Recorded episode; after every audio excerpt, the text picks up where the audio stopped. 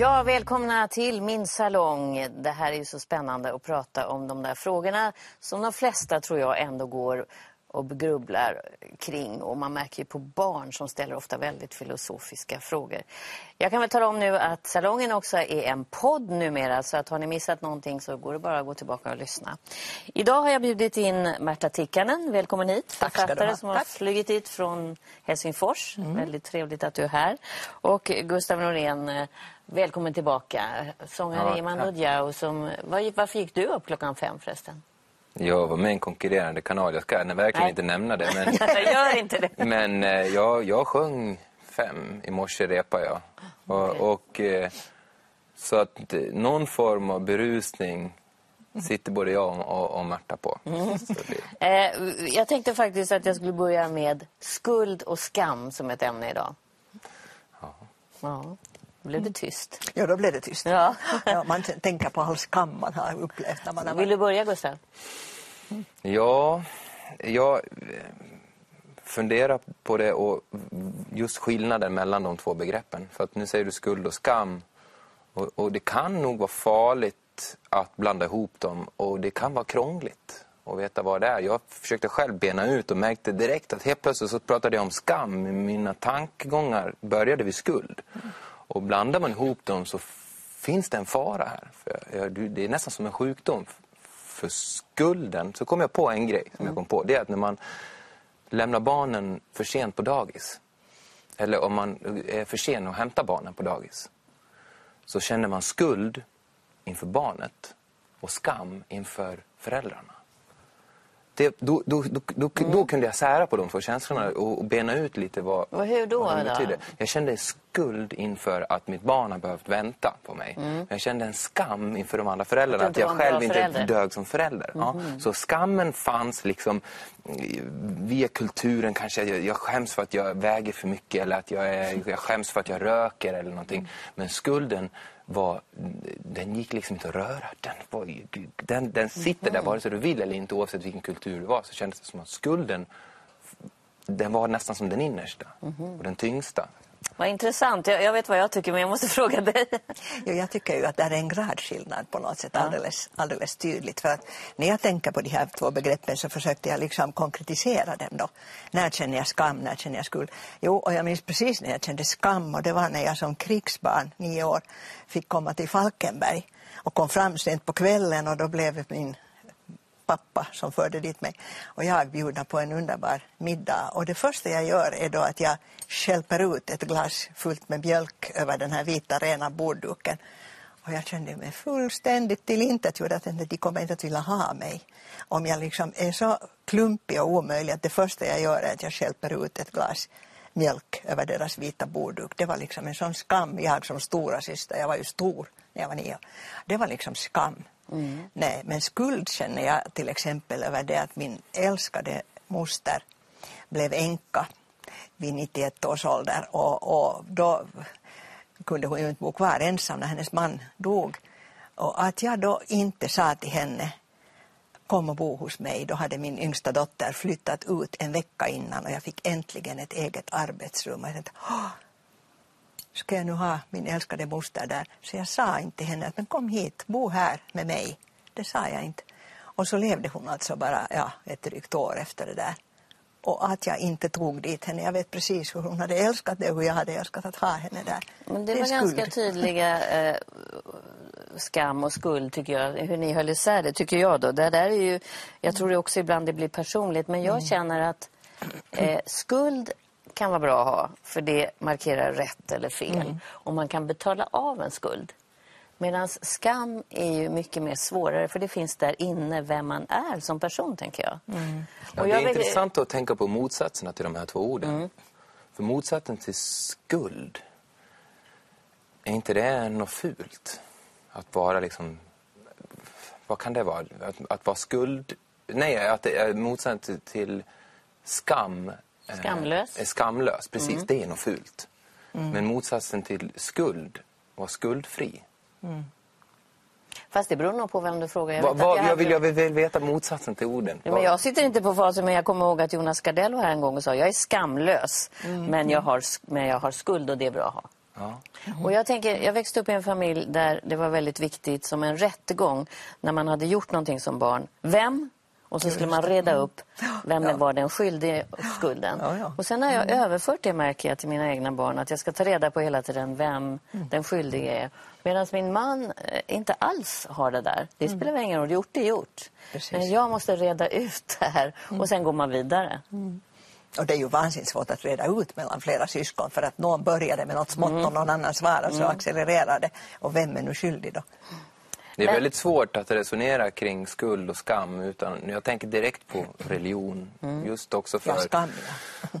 Ja, men att just med, med eh, kristendom och Jesus att man, att man dels att, man, att, han, att han tog människans skulder eller människans allting, synderna då från- på sina axlar. Liksom. Att han tog det från, från människorna. Så att det var en tyngd som människorna bar. Ja. Men också det att man kan bli förlåten och att man kan liksom gå ifrån ett- bås, biktebås eh, lättare. Liksom. Och, och, att, man, att man känner den där lättnaden. Att att det finns en tyngd i det. Och den här tyngden gör ju att man kanske rör sig trögare i samhället. Nästan. Att om du är väldigt tyngd av det så vi pratade om eh, hemma så pratade vi om eh, just eh, människor som lyckas. Som att, de, att de verkar eh, ha, sakna vissa empatiska förmågor nästan. Att, att man kan ta sig fram så lätt i livet. Att just att få väldigt mycket pengar eller bli framgångsrik inom vissa... Att, eh, ha- har du mycket skuld kanske eh, så, eh, så kanske det gör att du blir trögare. Ligger i vägen. Ja, men alla beslut blir kanske klokare. Och i det långa loppet så kanske samhället funkar bättre. Det är det jag menar, då kan skulden vara en reglerare. Eller är Säkert. den bara tung att bära? Nå, så där först och främst så tycker man ju nog att skulden är tung att bära utan vidare. Men det är klart att den påverkar ens sätt att handla och bete sig. Och då kan det ju faktiskt ha en, en positiv betydelse också. Jag hörde en psykiater, eh, amerikan, som sa att Sverige är ett skuldsamhälle med Luther och så vidare, som hade bott i båda. USA är ett skamsamhälle, man håller hela tiden på att skämta kring sexualitet och, man liksom, och det finns i botten en skam. Hur är det i Finland om man nu skulle gå med på den beskrivningen? Om det finns en skillnad mellan Sverige och Finland så tror jag ju nog att vi är prydare på sätt och vis och djärvare på ett annat Ja. sätt på något sätt. Då bryter vi med liv och lust mot all de här, alla de här skamkänslorna. Men det är så farligt att generalisera faktiskt mellan, mellan Speciellt folk. bara en, Ja, en mellan- spottloska till Men, vänster. men, Ja, ja. men är det kulturellt, tror ni, det här med skuld och skam? Det tror jag nog att det till en viss del är beroende på alltså vilka vad ska vi säga, regler och ja, vilken etik som Ja, finns om i vi ett skiljer då samhälle. på skuld och skam också. Och För, för, för om det finns en tydlig skillnad så, så tror jag också att skulden på något sätt kom först. Och religion och kultur vill hantera skulden och, och hjälpa människor med skulden. Och därefter kommer skammen.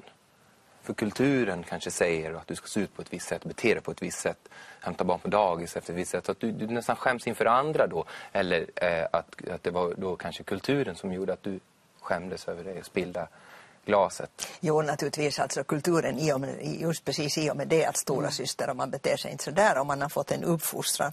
Och då beter man ju sig alltså illa så att säga också på sina föräldrars bekostnad på det sättet. De har då inte kunnat lära mig och sånt här. Och då jag som stora syster som tog ansvar för att jag hjälp, Och skämt de var så alla. snälla och tog emot Ja, er exakt. och det så, var ju och det. förstörde ja, du alltihopa. Precis. Mm. Jo, oh, ja. Men, men, Jo, jo, men, det men, mycket sånt. men det kan vara religionen som hjälper dig då med, med skuldkänslan om eh, att du inte tog hand om din släkting då. Ja, men jag har alltså eh, jag har alltså inte egentligen den relationen till religionen. Jag har, jag har inte en sån här påtaglig religiös inriktning. Utan jag, jag tänker liksom inte på det. Utan det är inte någon, någon Det är inte det viktig- som, kopplar, som är skuld och skam för dig? Hur... Nej, inte religionen i alla Nej. fall. Utan det är nog snarare just liksom medmänskligt beteende och hur man Och, eller hur det man vill- bär med sig från det man bär tillbaka. med sig, ja. Mm. Men, men min uppfostran var inte heller speciellt religiös i mitt hem. Så att, Mm. Hur har det varit med dina barn? Nej, det var ännu mindre religiöst om möjligt. Men skuld och skam, fanns det i... No, men nu skämdes de naturligtvis och det är klart, det, visst säger man ju som mamma då sådana här dumheter som du som är stora syster, du ska ju, och sånt här som jag alltid fick höra och hatade liksom, du som är stor ska väl inte bete sig sådär mot den som är liten. Ja, nej. Hörrni, det finns en, en, annan fråga, eh, om vi kopplar loss oss eh, från just skuld och skam, som vi har fått från en tittare som eh, låter så här. Vi ska lyssna på den. Hej, jag heter Fredrik Björklund och undrar varför människor verkar ha ett behov av att bli berusade eller höga och om det i så fall har någon, för någon nytta med sig. Mm, Marta, vad säger du som har levt med en alkoholist? För det kanske inte så många vet, men det har du gjort. Eh, det första jag tänker på är ju nog inte nytta, det måste jag ju säga.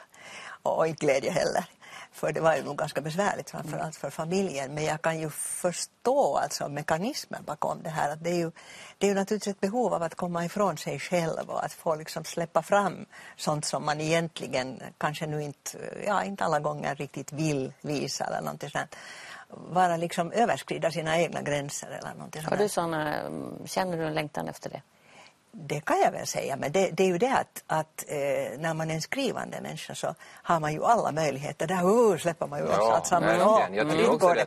Ja, och så kan man ju gallra efteråt och så behöver man ju inte visa det för någon, det där allra värsta. Men det, det är där alltså, du lever ut det här. Där lever jag ut det. Jo, jo, just alla gånger. Jag tänker, du är stora syster har du sagt och sådär, det är ja. kontroll och vara ordentlig oh, ja. och så.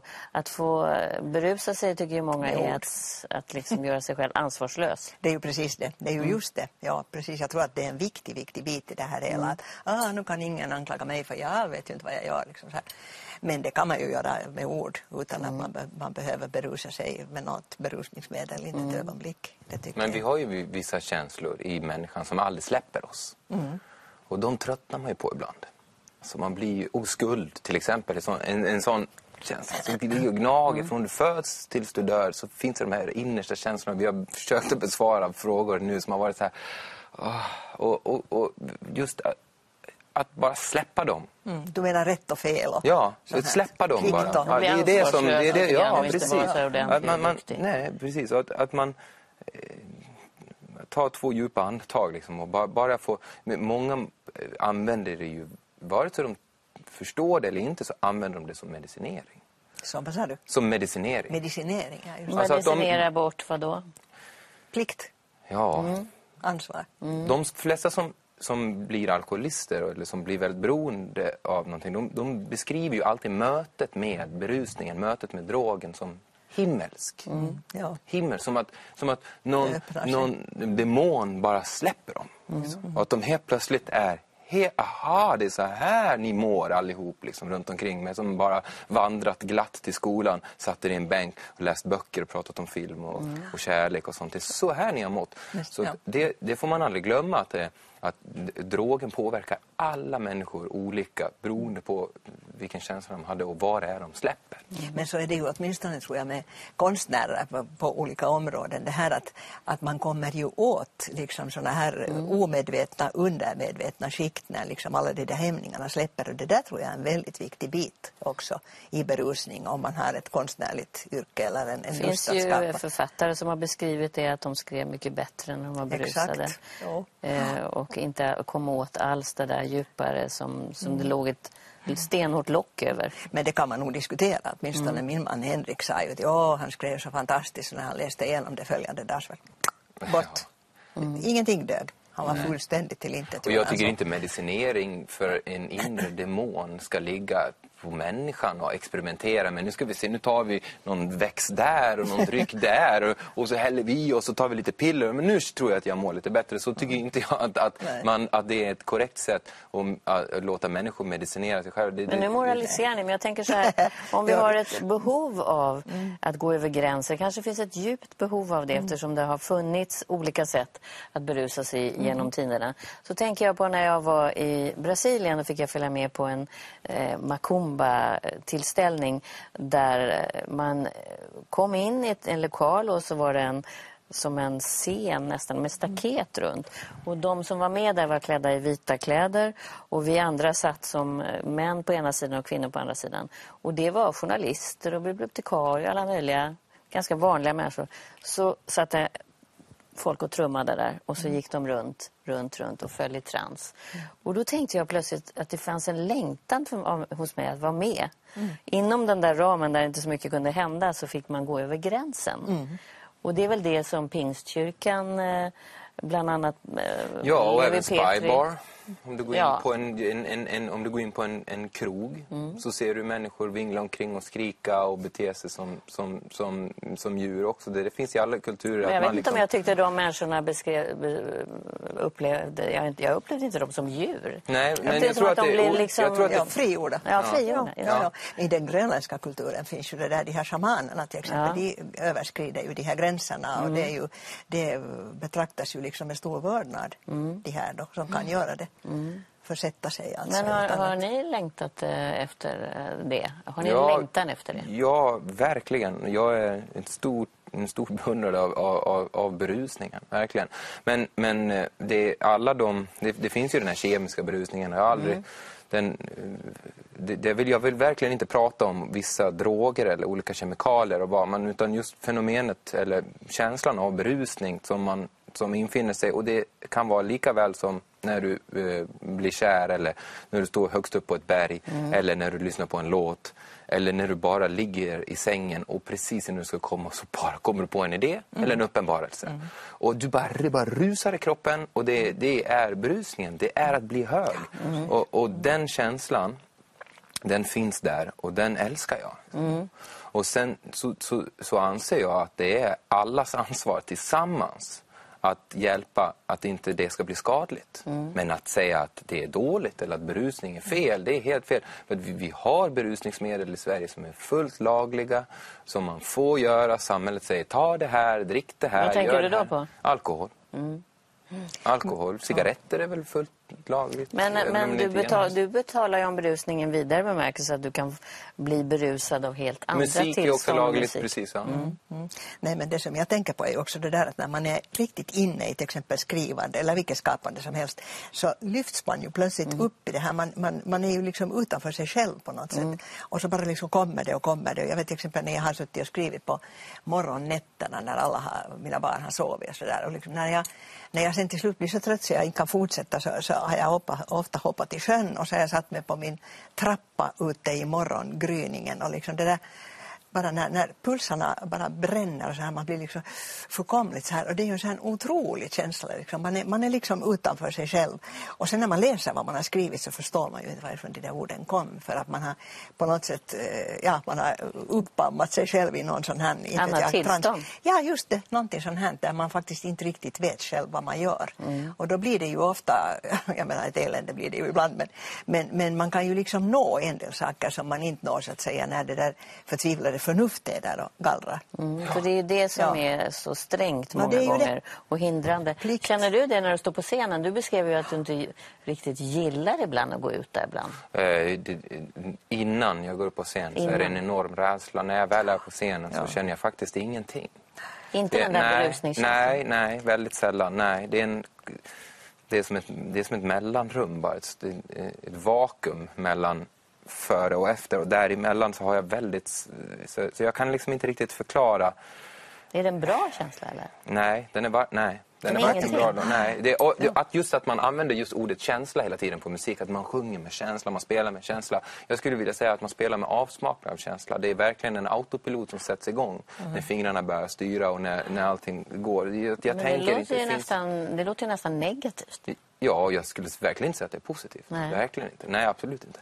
Men utan de här starka känslorna, de, de kommer jätte...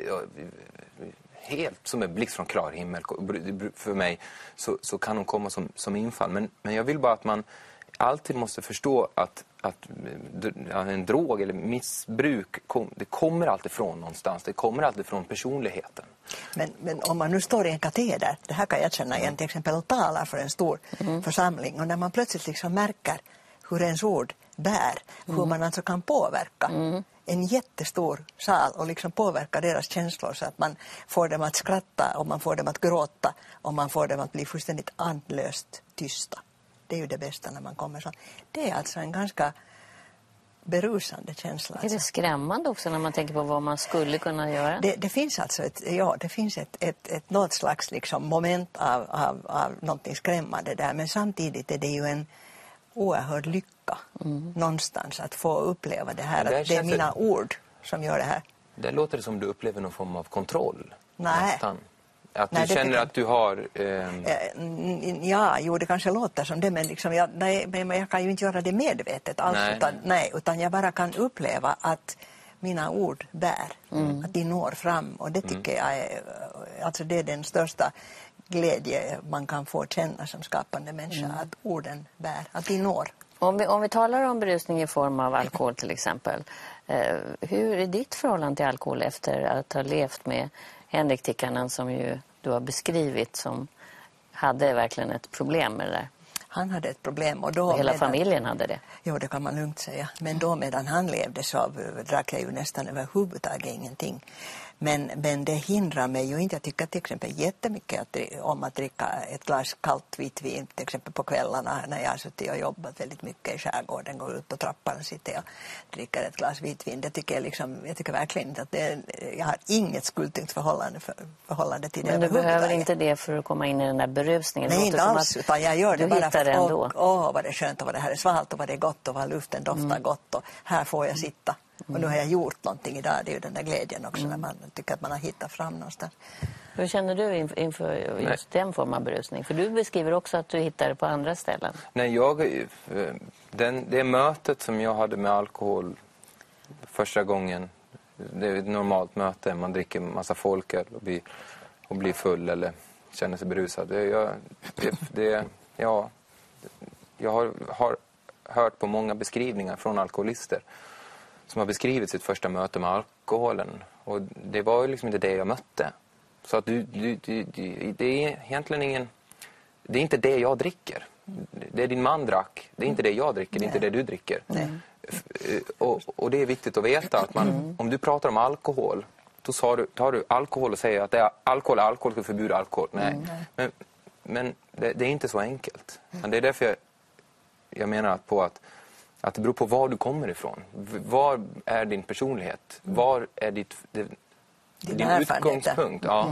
Och där, där alkohol, om, om alkohol är en ljusstrimma som kommer så och, din, och din, din personlighet kommer så, så träffar ni på olika ställen. Och, och, och beroende på vilken personlighet du har och när alkoholen träffar och vilken typ av alkohol det är. Om det är marijuana eller om det är heroin eller om det är...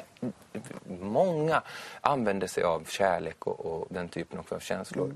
Som att stilla en demon eller lugn, lugna ens personlighet. Men, men är det här stränga som många av oss känner och bär? För att vi är tre som sitter här, vi är duktiga i våra jobb och vi är målmedvetna, annars hade vi inte nått vi har kommit. Det finns ju en baksida av det också, att man, det finns en kontroll och det finns en, en sträng, en slags ambition. Ja, om man säger det lite vackrare. Ja, det är, men ja. om man inte säger det så vackert så finns det ju ett pris lite grann också man betalar kanske.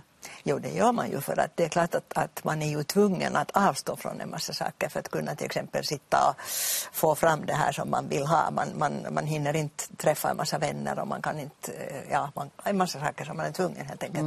För att tiden är ju begränsad och man har andra plikter och, och allt möjligt sånt här. Så, att, så det får man ju lov att göra då, men, men det är ju värt det priset alla gånger tycker jag. ja. Ja, för mig. Ja, och, jag, och det är ingen... Jag, hade önskat att, man, att det var liksom att man stod i en, i en affär och höll upp eh, melodin. Så här, ska jag köpa den eller inte? Att det fanns ett val. Är det värt det? Jag får, en, jag får en bil men det kostar mig 300 000. Är det verkligen värt det?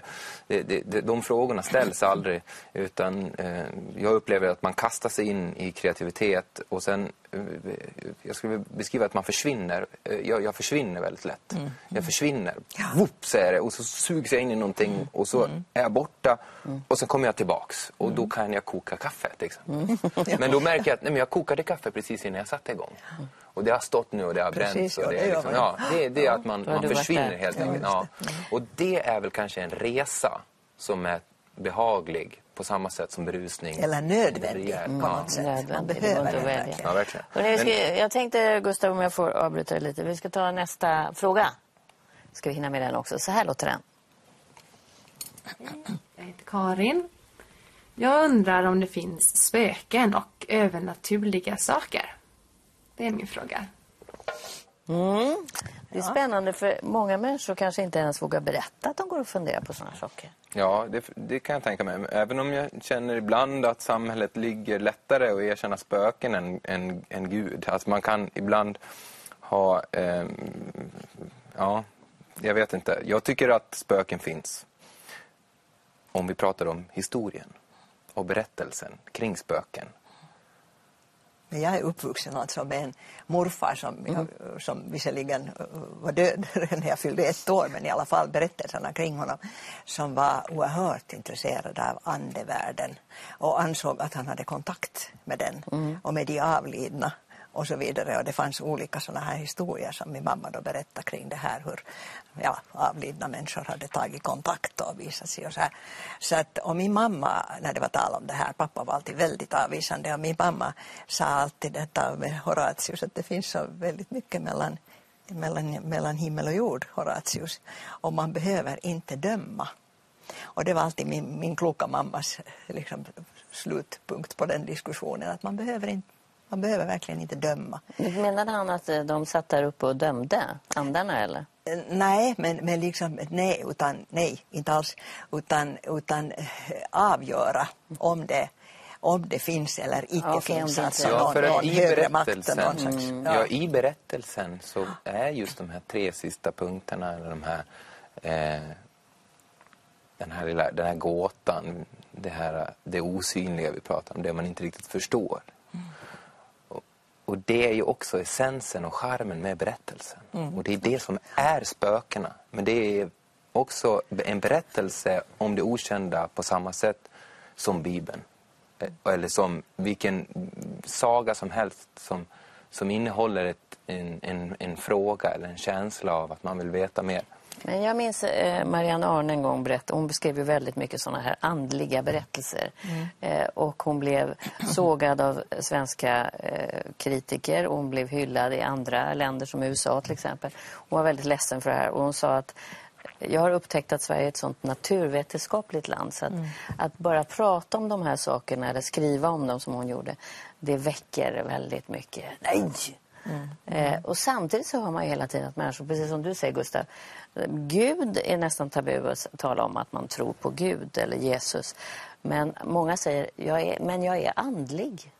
Ja, eller jag tror i alla fall på att det finns någon högre makt. Ja, det är ju hör en man också väldigt mycket. Omskrivning. Ja, just det. att Man tror att det finns någon som håller sin hand över och så ser till att och så vidare. Något som är större än vad Någon jag som själv är större, exakt. Ja. Men- jag, ja.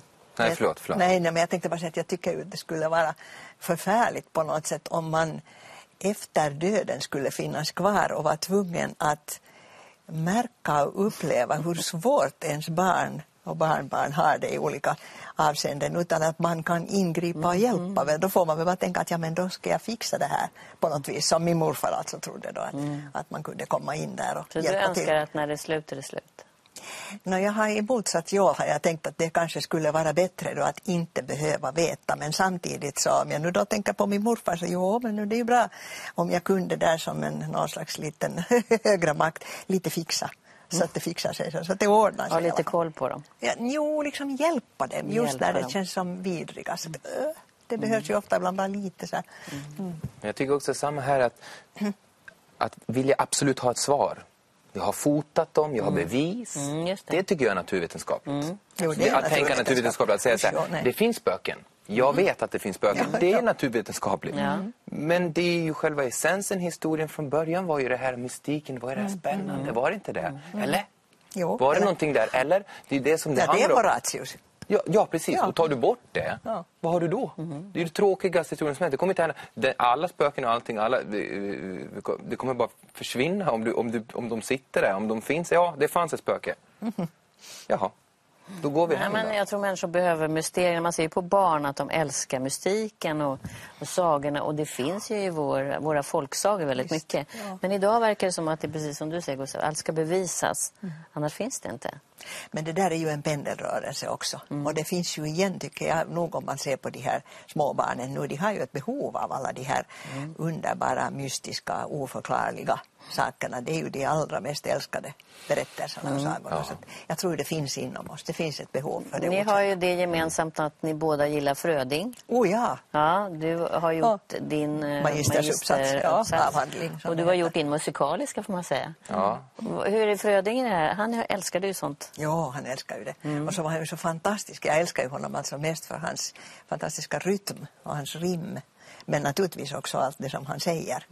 I synnerhet de där sista otroliga Gråbergssångerna som jag tycker så hemskt mycket om. Ja, Jag tycker också att han är musik på, och, och att man eh, jag kan inte definiera så här, rytm och sen musik. Att det skulle vara två olika väsen. Det, det, det, har, det har jag aldrig förstått att man säger att folk rappar till exempel. Men ni sjunger ju inte, ni rappar ju. Jo men det väl, finns väl en rytm i det. Ja. Och det finns väl även en melodi i allt vi säger.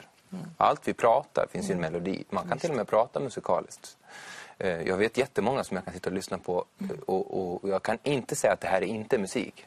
Folk som pratar fint. Du pratar fint. Ja, jag tänkte säga. Märta, det brukar jag känna med dig. Finlandssvenska är ju sådär, tycker vi i alla fall som lyssnar. Man använder ofta uttryck och får berömma en dialekt. Det finns melodi i språket. Och rytm är lika med melodi. Så visst, det, ja, vi, det vi gjorde var ju inte att tonsätta Fröding. För det var redan tonsatt Ja. när han skrev det. Precis. Vi tolkade, omtolkade hans melodier. Det får bli sista ordet. Vad trevligt att ni var här. Trevlig helg, ni där hemma. Och nästa vecka så ska vi ha ett tema om kärlek.